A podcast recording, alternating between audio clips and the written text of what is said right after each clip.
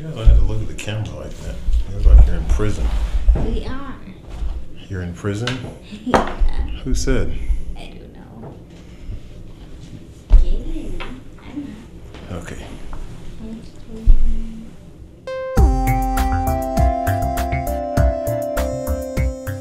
Hey there, welcome back. My name is Pastor Meshach, and we're continuing our way through the Acts of the Apostles. We're back at church, and my two twins, Gabriel and Trinity, are here trying to act inconspicuous.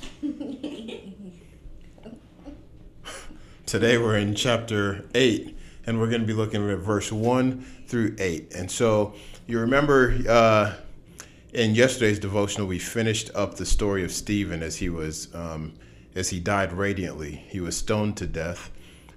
That's not funny. He was stoned to death after testifying after testifying to um, how God had been at work in Israel and how the people of Israel had a history of rejecting the work of God. Uh, and they kind of they kind of proved his point in how they dealt with him. He said of them, "You guys always kill the prophets," and so when they didn't like what he said, what they do? Well, they killed him, another prophet.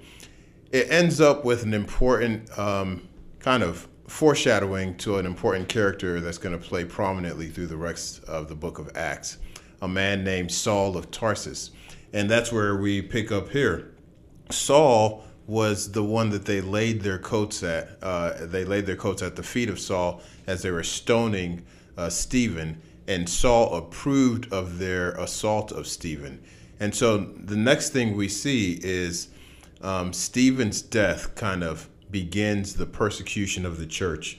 In my Bible, it's called this. This passage is titled "Saul ravages the church." So um, persecution begins. Um, Stephen is buried, and then Paul goes around ravaging the church, entering house after house, dragging men and women who are followers of the way into prison. But there's there's there's also something. It's almost like a seed that's sown. So the work of God is trying to be stopped by stoning, by persecution, by throwing people into jail. But what happens? Well, it's kind of like if you're trying to get rid of uh, weeds in your lawn um, on a windy day and you just scatter it around. What happens? Well, you wake up and in a few days, you have weeds all over the place because instead of plucking it from the root and getting rid of it, you actually unintentionally spread uh, the weeds all over the lawn. And that's what happens here. As the church is forced to um, forced into persecution, people flee to different parts of the uh, the known world at that time. But as they flee, they're going with a message, the message of Jesus Christ, the message of the resurrection.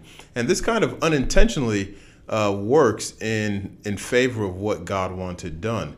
Because you remember in Acts chapter 1, the very beginning, you guys remember what Jesus said to the apostles?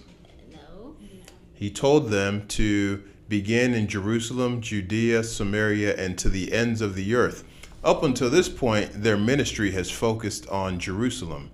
And, you know, under the providence of God, sometimes persecution and suffering are the very thing that lead us into obedience. Now, I'm not saying that God uh, wanted Stephen to be persecuted or stoned and the church to be persecuted, but God will certainly use those things to accomplish his purposes. And so we see that as Paul's ravaging the church, the church begins to spread out throughout the known world.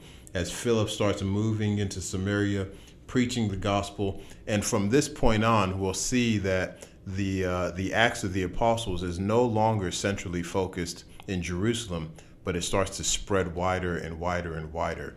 And so I think that's that's um, I don't know. I was just thankful when I read that.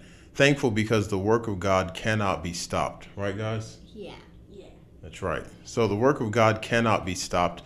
And I think that's important for me to remember in my own life, in the midst of my own suffering, my own minor persecution uh, in comparison to what they faced.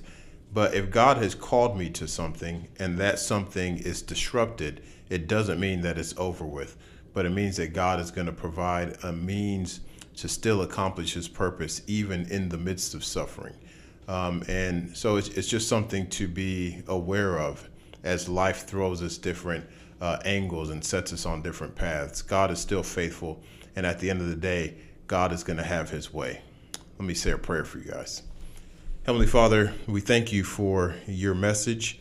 We thank you for the people in the Bible that uh, whose lives testify of your greatness and whose lives speak to us uh, the truth that your greatness can be made manifest in and through our lives.